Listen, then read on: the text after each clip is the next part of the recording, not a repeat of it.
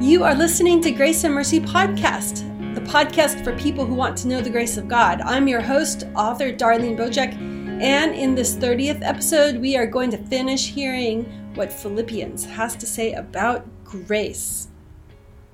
Chapter 2 is uh, we have seven times that it's mentioned there. Chapter 2, verse 2, starting at verse 1. So if there's any encouragement, in Christ, any comfort from love, any participation in the Spirit, any affection and sympathy. Complete my joy by being of the same mind, having the same love, being in full accord and of one mind. Um, Philippians 2 is famous for this passage about Christ, isn't it? And so it says, Make my joy complete. Complete my joy. So, um, why would Paul say complete his joy? By being of one accord.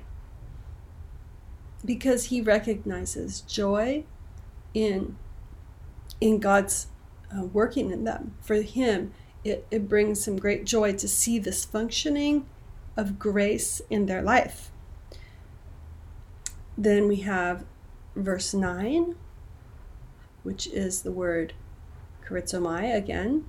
Therefore, God has highly exalted him and bestowed on him the name that is above every name. And where is the word? Where's the word grace in there? Do you hear the bestow to give? That's the giving word, charizomai. Has given him the name that is above every name. So this we see is God. Um, it's extending favor, freely giving, freely God freely giving Himself gracious uh, showing himself gracious, kind, and benevolent. God has highly exalted him and graced him, graced on him the name that is above every name. So God gives grace to Christ here, gives that favor or that a gift to him. Recall in the Old Testament, we see the word grace is used kind of as a space between please and thank you, right? So this is a gift that's given to Christ. You remember, there's that verse in Daniel where he sees the Ancient of Days, and one comes to him, and to him is given all glory and honor and power. And uh, this is um, this is that. This is a reference to that um, that event. Therefore, God has highly exalted him and bestowed on him the name that is above every name. We also see that in Revelation. Next verse 17 and 18. Even if I am to be poured out as a drink offering upon the sacrificial offering of your faith, I am glad and rejoice with you all. Likewise, you also should be glad and rejoice with me. So the the word there is um, sharing his joy. Rejoice and share my joy. Rejoice um, and share your joy. And this word is the um, the rejoice is the uh, kairo, and share my joy is that word sunkairo. Sung, which is S U G. You know, the sung is with together, with together, the with together of of joy. Uh, sharing God's grace with another person so that you both rejoice together, mutually participate in God's favor or grace. I mean, sunkairo is is essentially churching right? It's gracing each other, gracing with each other, sharing this joy, sharing the recognition of the grace of God together. And so, and here he is, he's talking about being poured out as a drink offering. He's talking about the end of his ministry. And he's saying that even if I'm going to be poured out on the sacrificial offering of your faith. I'm glad and rejoice with you, so you should be glad and rejoice with me. Right? So this even this is a joy a cause for joy because it's the grace of God.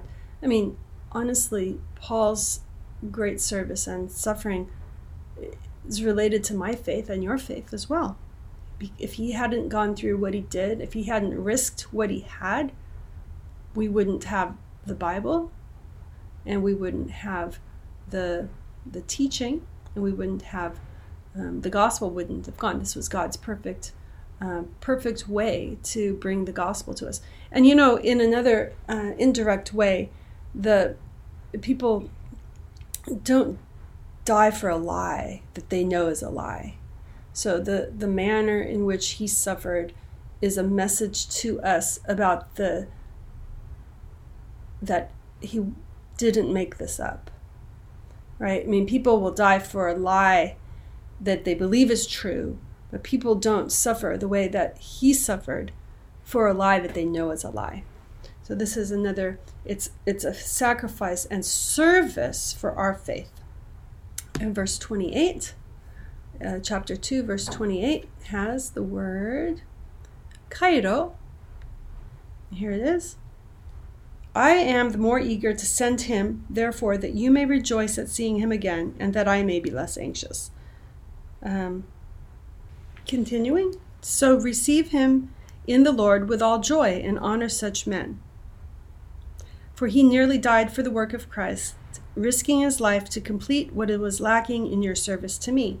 So we have rejoice there and we have joy. Uh, receive him in the Lord with all joy, and you rejoice at seeing him again. So there is a the relational aspect of people who are bringing the gospel of grace. The the relational aspect also brings us joy because we're actually receiving them as that gift from God. Chapter 3, one time that the word uh, grace is used, just in the first verse. Finally, my brothers, rejoice in the Lord. To write the same things to you is no trouble to me and is safe for you.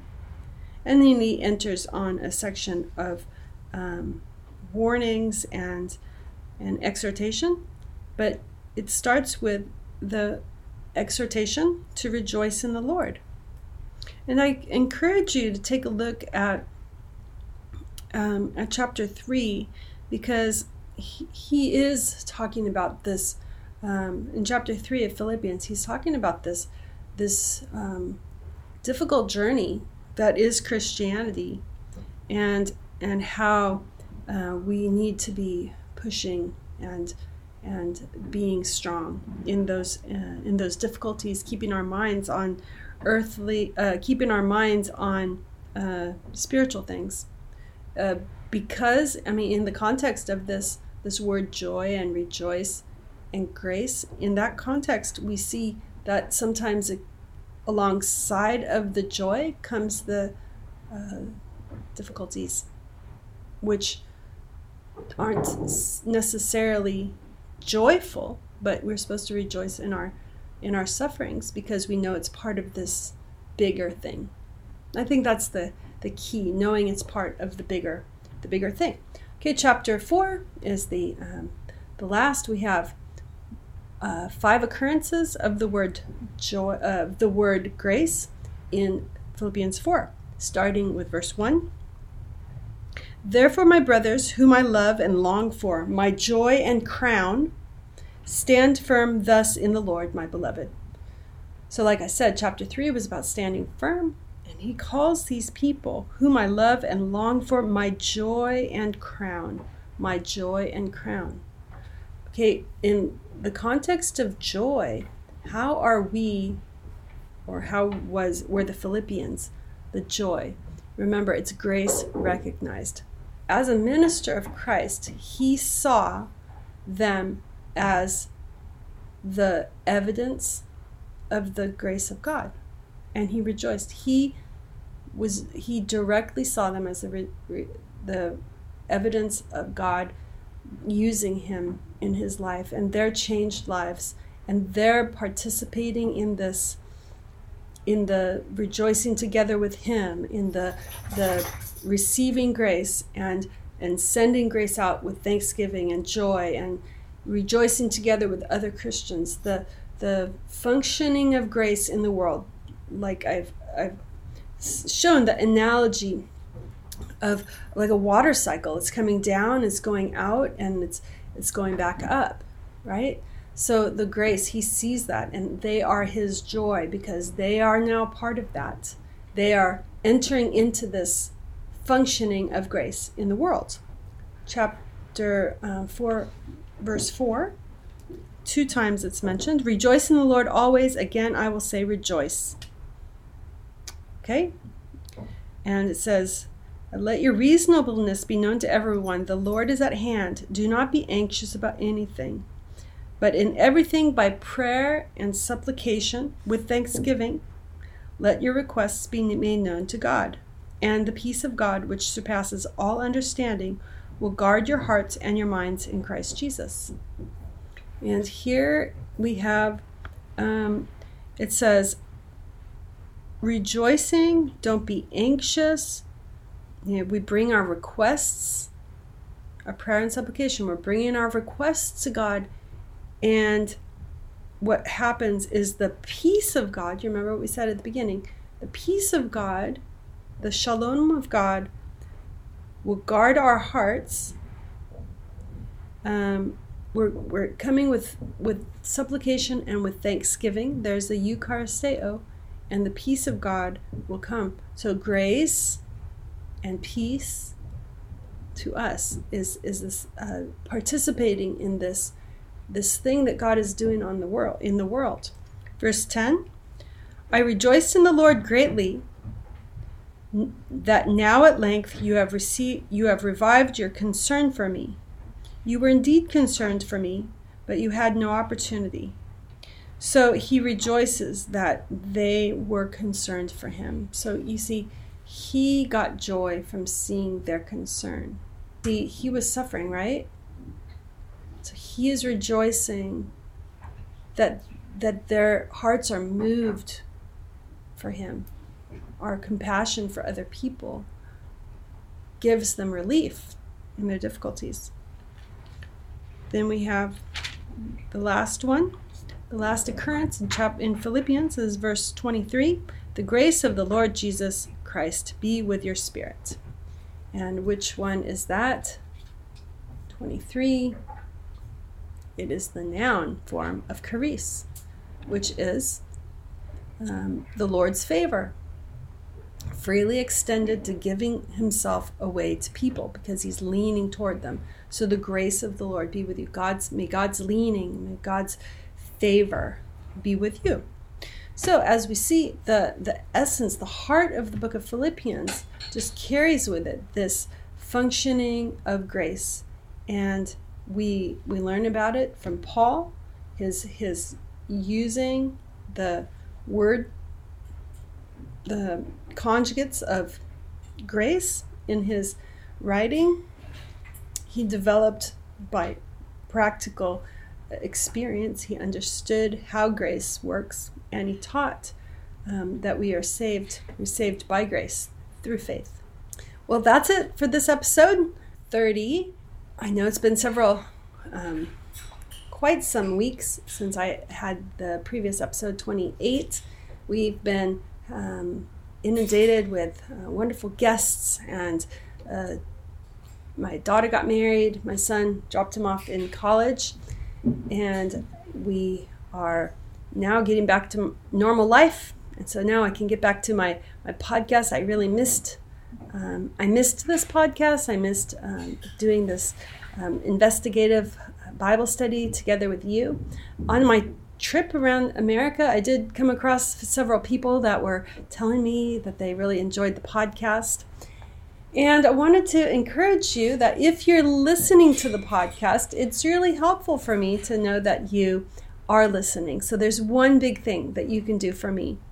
Um, would you just click onto the source or wherever you're hearing this podcast, if it's if it's Apple or if it's on, I mean, if it's on like iTunes or if it's on Spotify, just give it a star rating and make a short little comment so other people will see it. Um, right now, I have uh, no comments because, as a lot of the listeners said to me, they're kind of a little shy and hesitant to write anything or to, to review anything. So, why don't you just do that for me? That would be a wonderful service and a help and encouragement, and I would rejoice in your um, in your comments because that lets me know that you appreciate um, that we are studying the scriptures together and studying the word grace together. Well, let's pray. Heavenly Father, I thank you for the book of uh, Philippians. Thank you that we could learn um, how to rejoice in our suffering and how to encourage one another and how encouraging uh, people who are suffering um, brings joy to them. I pray that you would um, bless us in all that we do, that we would be active participants in this grace machine that you have made the church to be, receiving grace.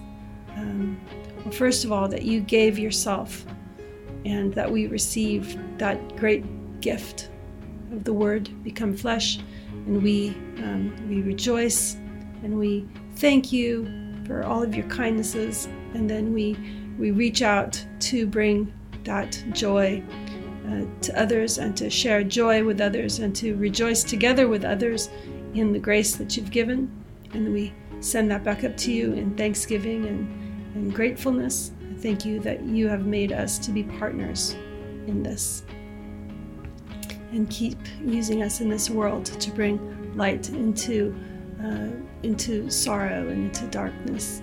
Um, that we could bring your light and your joy. In Jesus' name, Amen. Okay, that's it for this time. Thank you for listening to Grace and Mercy Podcast, episode 30 with Darlene Bojek. Don't forget to write your reviews. I look forward to reading them. All right, take care, guys. Bye bye.